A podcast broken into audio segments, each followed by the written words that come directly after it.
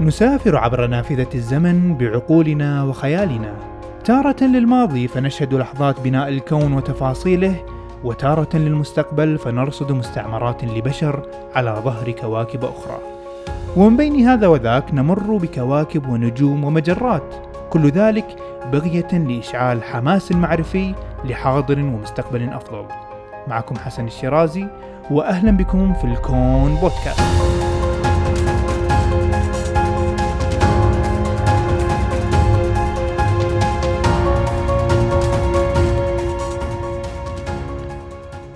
السلام عليكم. هناك لحظات وأحداث في التاريخ تعتبر مفصلية وتغير نظرة الإنسان ورؤيته للأمور، وتبدأ حقبه جديدة من الوعي تتشكل عادة ما تكون بعد الاكتشافات العلمية أو الاختراعات الكبيرة أو حتى الأفكار. وأحد هذه المحطات في التاريخ هي إطلاق تلسكوب هابل للفضاء ليصور لنا ما عجزنا عن تصويره بنفس الأناقة والكيفية من الأرض. ربما تكون المعدة الفلكية الأشهر على الإطلاق وإذا كنت تسمع هذه الحلقة وهذا البرنامج فنسبة سماعك باسم أو تلسكوب هابل بتقديري الشخصي تتخطى ال 95% فشهرة التلسكوب التابع لناسا بشراكة مع الاتحاد الأوروبي تتخطى كل الحدود. فمن خلاله شهدنا ولادة النجوم وموتها وعرفنا تفاصيل دقيقة عن المجرات وأنواع الثقوب السوداء العملاقة بمركزها والكثير من أسرار الكون. ولكن خلف هذا التلسكوب قصة في الأرض ومآسي في الفضاء منذ لحظة إطلاقه وتم صرف المليارات على مدى السنوات لوضع عيون لنا في المدار لمدة تفوق الثلاثين سنة إلى يومنا هذا. وهو ما سنتعرف عليه في هذه الحلقة بالتفصيل بالإضافة لطريقة جمع البيانات وتحليلها ومعالجتها والمستقبل الذي ينتظر هذا التلسكوب الرهيب. وقبل ذلك أنوه بأن هذه الحلقة من البودكاست تأتيكم برعاية من مؤسسة الكويت للتقدم العلمي. مؤسسة الكويت لديها العديد من الكتب والبرامج العلمية الشيقة والمناسبة لجميع الأعمار وجميع التخصصات. تابعوهم واختاروا ما يناسبكم. والآن حان الوقت للتعرف على أفضل عين للإنسان وضعت في الفضاء لتفتح مداركنا لآفاق لم نكن نتصورها.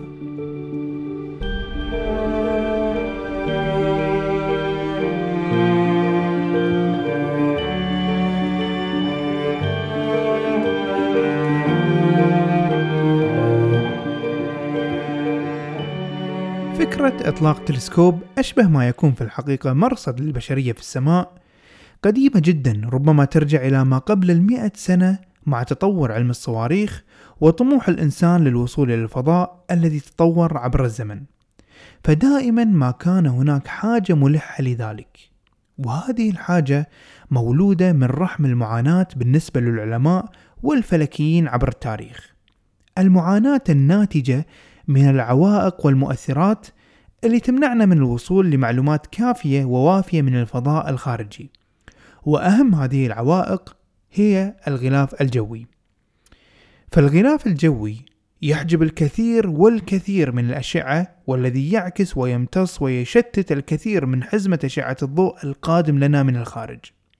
صحيح أنها من جهة نعمة بالنسبة لنا وحماية لنا من الإشعاعات الكونية الخطيرة على الحياة في كوكب الأرض ولكن من جهة أخرى فحجب هذه الأشعة يعني حجب كمية مهولة من المعلومات اللي ممكن من خلالها أن نحللها وتمكننا من فهم الكون بشكل أكبر. ولفهم هذه النقطة على وجه التحديد فقد سبق وعملت حلقة كاملة لأهمية الموضوع بعنوان كيف نعلم ما نعلم وهي تلخص فكرة التحليل الطيفي اللي نستقي منه السواد الأعظم من معلوماتنا الفلكية وذلك بتحليل الضوء. هذه العملية إذا ما أردنا القيام بها بالمراصد الأرضية فسنواجه مشكلة انعكاس حزمة من الأشعة عن طريق الغلاف الجوي وبعد ذلك مشكلة التلوث بأنواعه في كوكب الأرض فنكون بحاجة لتلسكوبات عملاقة جدا وبأماكن معزولة ومرتفعة على غرار هاواي أو تشيلي مثلا ونراقب السماء لفترات ممتدة طويلة جدا لنستخلص كمية من المعلومات والتي تكون بحاجة لمعالجة كبيرة. فمن هذا المنطق وهذه الحاجة ظهرت الرغبة في إرسال تلسكوب خارج الغلاف الجوي ليجتاز كل هذه المعوقات ويعمل على تحليل الكون بدون أي من هذه التحديات الطبيعية إن صح التعبير. أما البداية الفعلية أو لنقول العملية لوضع تلسكوب يستطيع جمع البيانات من تحت آه، الأشعة تحت الحمراء وفوق البنفسجية وما بينهما كانت تقريبا في الستينات من القرن الماضي فكان هناك محاولة لإطلاق تلسكوب بشكل مصغر إلى مدار الأرض المنخفض ولكن فشلت العملية بسبب نظام البطارية المزود به ذلك التلسكوب. وبعد ذلك تم تصحيح الأخطاء وتم إطلاق تلسكوب آخر نجح في جمع وتصوير الأشعة فوق البنفسجية. ومن هناك بعد أن نجحت الفكرة بشكل مبدئي وعلى نطاق صغير ظهرت أصوات من المجتمعات العلمية الفلكية تطالب بالقيام وإرسال تلسكوب مؤثر بشكل كبير جدا بجمع هذه المعلومات لتحسين العلوم لدينا. وبالفعل في السبعينات كان هناك استجابة للموضوع ولكن بروتين حكومي بطيء عن طريق لجان تدرس الموضوع ومن خلال هذه اللجان ظهر لنا التصميم الأولي لهذا التلسكوب. وكان آه، التلسكوب بقطر الثلاثة أمتار وبعد ذلك تقلص إلى مترين فاصلة أربعة وذلك ليتم إدخاله بأمان مع space shuttle اللي نقلته لاحقا في المدار. كانت الخطة أن يتم إرسال هذا التلسكوب والذي سمي هابل نسبة إلى مكتشف توسع الكون إدوين هابل وتكريما لجهوده العظيمة في علم الكونيات. كانت الخطة إرساله في بداية الثمانينات تقريبا 1983 أو 84 وتأخر الموضوع كالعادة لمدة سبع سنوات وأطلق أخيرا في العام 1990 ولكن هذا التأخير أيضا كان بتكلفة باهظة جدا لن تتصوروا حجمها. فالتلسكوب كان جاهز من مدة ولكن عملية الإطلاق تتعطل بسبب عملية نقله إلى الفضاء. وبسبب الظروف اللي مرت فيها حادثة وانفجار التشالنجر المؤسفة وموت الرواد في الستة وثمانين وأمور أخرى كل ذلك عطل موضوع الإطلاق وجعل القرار آنذاك تخزين التلسكوب لحد ما تكون الرحلة التي ستنقله جاهزة للانطلاق. فكانت التكلفة الشهرية تقدر بست ملايين دولار للشهر الواحد وذلك لتهيئة غرفة تخزين بمواصفات وبروتوكولات خاصة جدا وذلك لمنع دخول ذرات الغبار من أن تتسلل إلى التلسكوب وتكون مليئة بمستوى معين من النيتروجين بغرض حمايته من التفاعلات الكيميائية. بعد كل ذلك وبعد طول انتظار انطلق التلسكوب أخيرا في العام 1990 محمولا بداخل السبيس شاتل الذي أوصل التلسكوب بسلام وجعله في المدار على ارتفاع 574 كيلومتر مبتعدا عن التلوث وكافة مشاكل الغلاف الجوي. And this is Hubble Telescope Control in Greenbelt. Uh, we have uh, been given the go-ahead to begin commanding a release of the forward latches which hold the uh, solar arrays in place during launch along the side of the telescope. The forward latches are on both sides, both the port and starboard side of the telescope are uh, released simultaneously. Discovery, no need to acknowledge. The forward latches.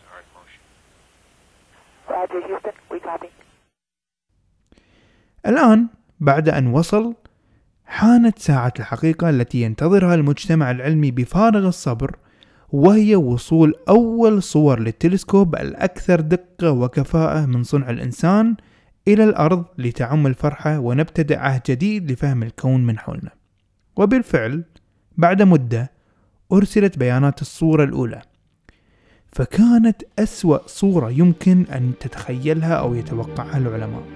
مشوشة مليئة بالمشاكل غير المتوقعة فتكون هذه الأخبار مثل الصاعقة التي نزلت بالعاملين على هذا المشروع الضخم.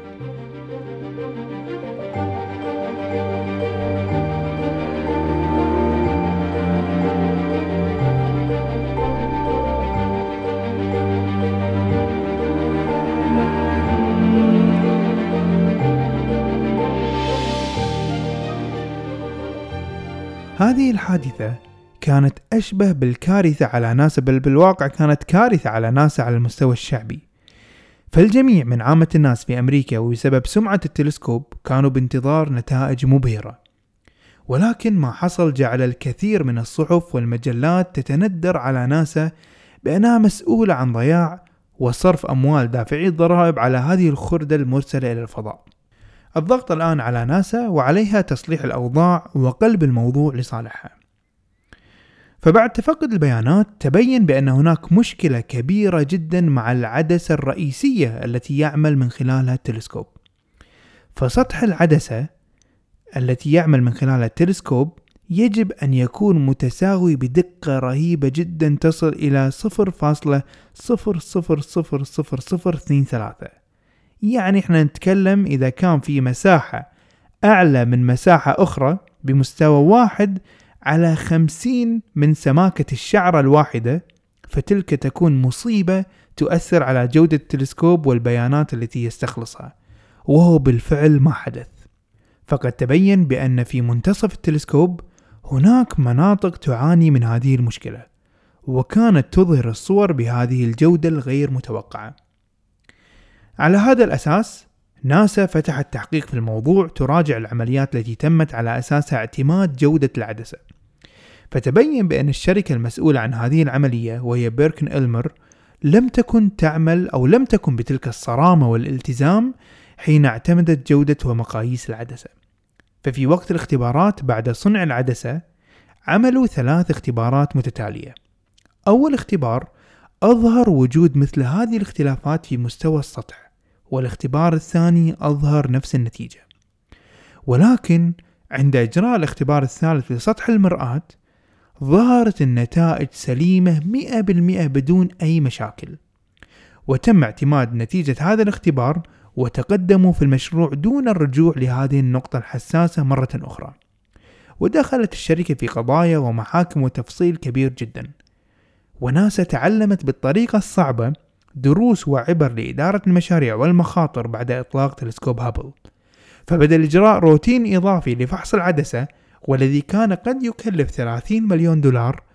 كلفتهم عملية التصليح التي سأذكرها بعد قليل ما يقارب النصف مليار دولار. فناسا الآن تحاول أن تحل الموضوع ولكن من غير المجدي أن يتم استبدال العدسة وهي تسبح بالفضاء. فتلك مهمة شبه مستحيلة لصعوبتها العملية.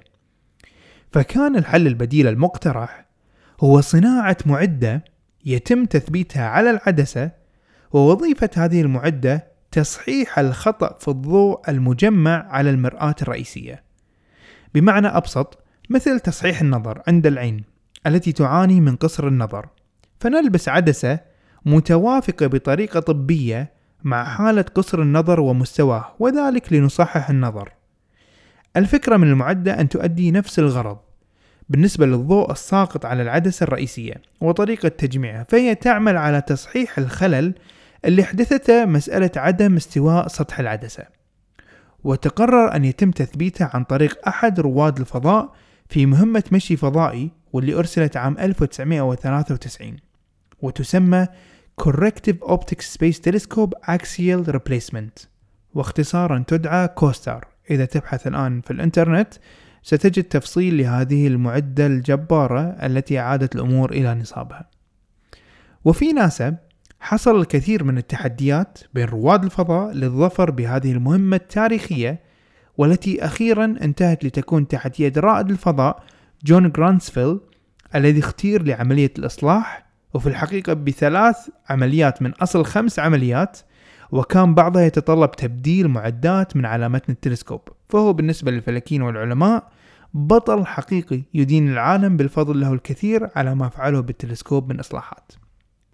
وبعد القيام بهذا التعديل المذهل والمكلف جدا بنفس الوقت بدأ التلسكوب بإرسال صور للمجرات والسدم والنجوم وجميع مكونات الأجرام الكونية بطريقة لم يسبقه أحد إليها كما كان متوقعا منه أثناء التصميم وقبل عملية الإطلاق. وبعد قليل سنتعرف على مكونات التلسكوب وتفاصيل التلسكوب وطريقة عمله الفريدة.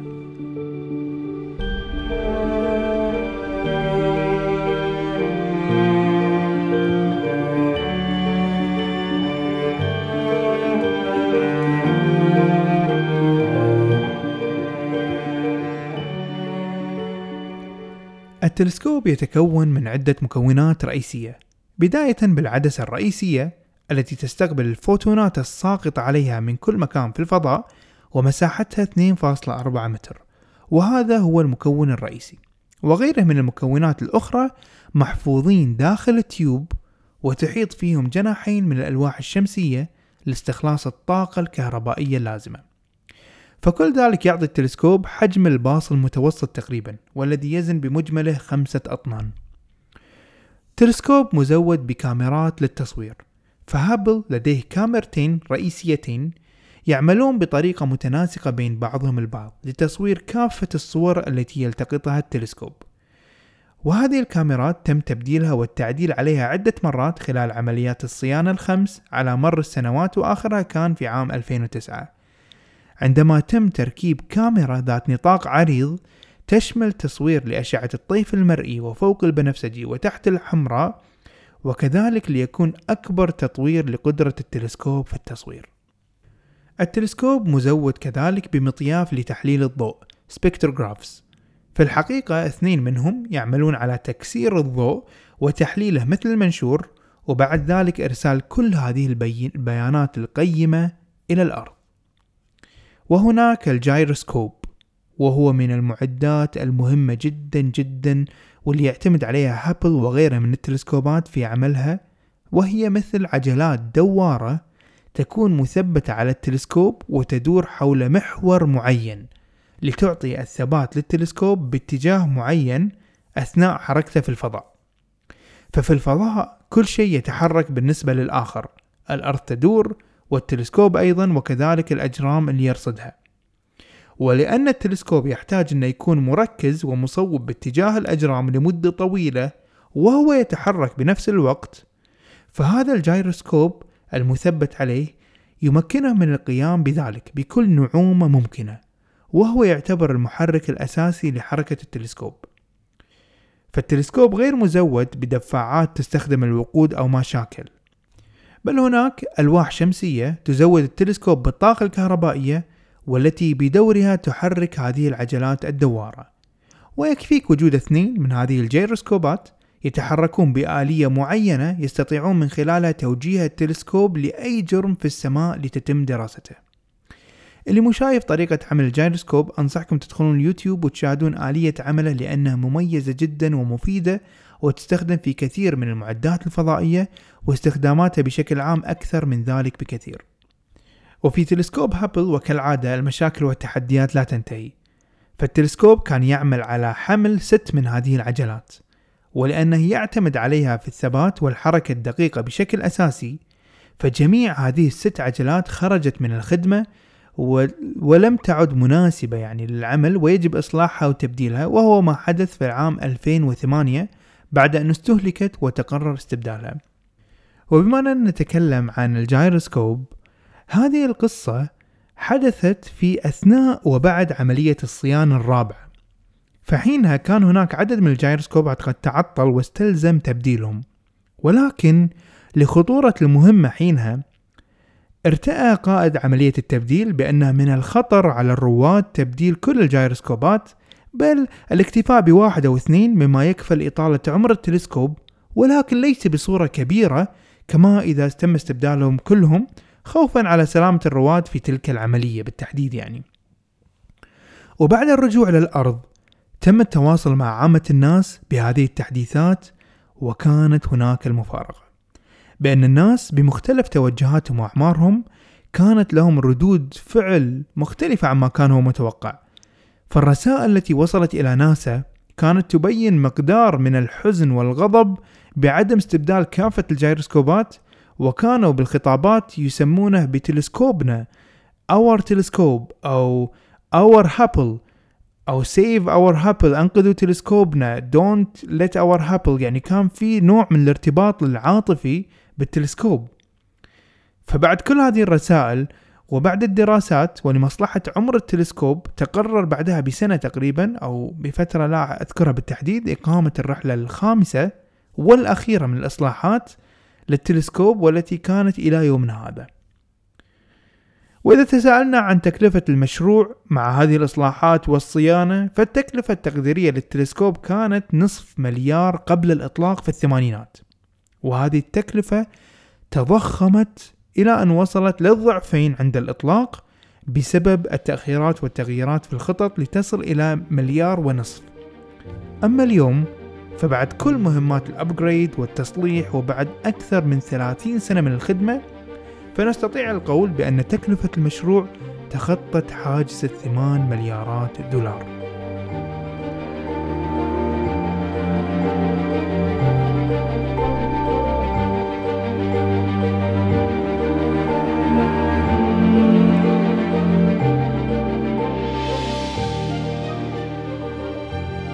لنتكلم الآن عن الطريقة العملية والعلمية التي يعمل من خلالها التلسكوب هابل لنقل الصور الكونية والمعلومات إلى الأرض. فتلسكوب هابل لا يلتقط الصور ملونة مثل ما نراها تعرض في وكالات الفضاء أو حسابات في وسائل التواصل الاجتماعي والمجلات وغيرها. ولكن في الحقيقة صور تلسكوب هابل تبدأ باللون الأبيض والأسود. فبعد التركيز على جرم أو جسم يراد أن تتم دراسته كاميرا التلسكوب تأخذ ثلاث تعريضات لهذا الجسم والصورة. وفي كل مرة يتم استخدام فلتر مختلف. كل فلتر يعمل في نطاق معين من الضوء وبذلك نستطيع التعرف على نسب الغازات في هذه الأجرام بدقة لا متناهية. أنصح مرة أخرى بالرجوع إلى حلقة كيف نعلم ما نعلم لتفصيل هذه العملية. وعندما تصل هذه الصور والمعلومات إلى الأرض يقوم العلماء بتجميع هذه البيانات فوق بعضها البعض بالنسبة للفلتر الأحمر والفلتر الأخضر والفلتر الأزرق بالإضافة لبيانات الأشعة فوق البنفسجية والأشعة تحت الحمراء ثم يتم دمجها جميعا فوق بعضهم البعض. فتكون النتيجة النهائية هي ما نراه من جمال السدم والمجرات والنجوم أو أي جرم آخر تتم دراسته. وأغلب هذه الصور تتم معالجتها في Space Telescope Science Institute في الولايات المتحدة الأمريكية. والعاملين على استخلاص ومراجعة المعلومات والإشراف على عمليات تلسكوب يقدر عددهم أو يمكن يصل عددهم إلى أربعة آلاف عامل من علماء ومهندسين وفلكيين وتقنيين وإداريين وغيرهم. جميعهم موجهة عيونهم وعقولهم لتلك القطعة ذات 2.4 متر في السماء. ولكن إذا تساءلنا بعد كل هذه العمليات والمتابعة والجهود والصرف ما هي أبرز إسهامات هابل للعلم؟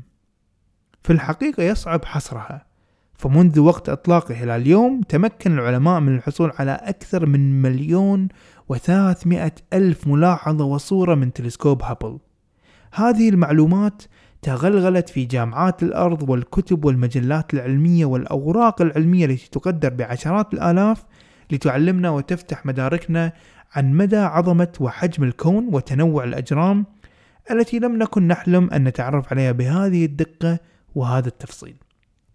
فهابل تقريبا كان له الأثر المهم في جميع ميادين علم الفلك والكونيات وتفرعاتهم بدون استثناء. ولكن من بين أكثر إسهامات تلسكوب هابل في الدراسات هو تحسين فهمنا لعمر الكون وحساب معامل التوسع الذي يتحرك فيه الكون. وكذلك دراسة البيئات لنشأة النجوم في السدم والعكس عند موتها في المستعر الأعظم أو السوبر نوفا وكذلك أضاف لفهمنا الكثير بالنسبة للمجرات وأنواعها وصور لنا تداخل المجرات واصطداماتها مع بعضها البعض. فهناك في الأرشيف بالنسبة لصور هابل تقريبا 59 اصطدام للمجرات. اصطدام وتداخل المجرات معروف علميا ومتوقع حتى لمجرة درب التبانة مع جارتنا الأندروميدا بعد ملياري سنة ونصف ويمكن تطبيقه ببرامج المحاكاة اعتمادا على الخواص الفيزيائية والفلكية لهذه الأجرام والمكونات العملاقة.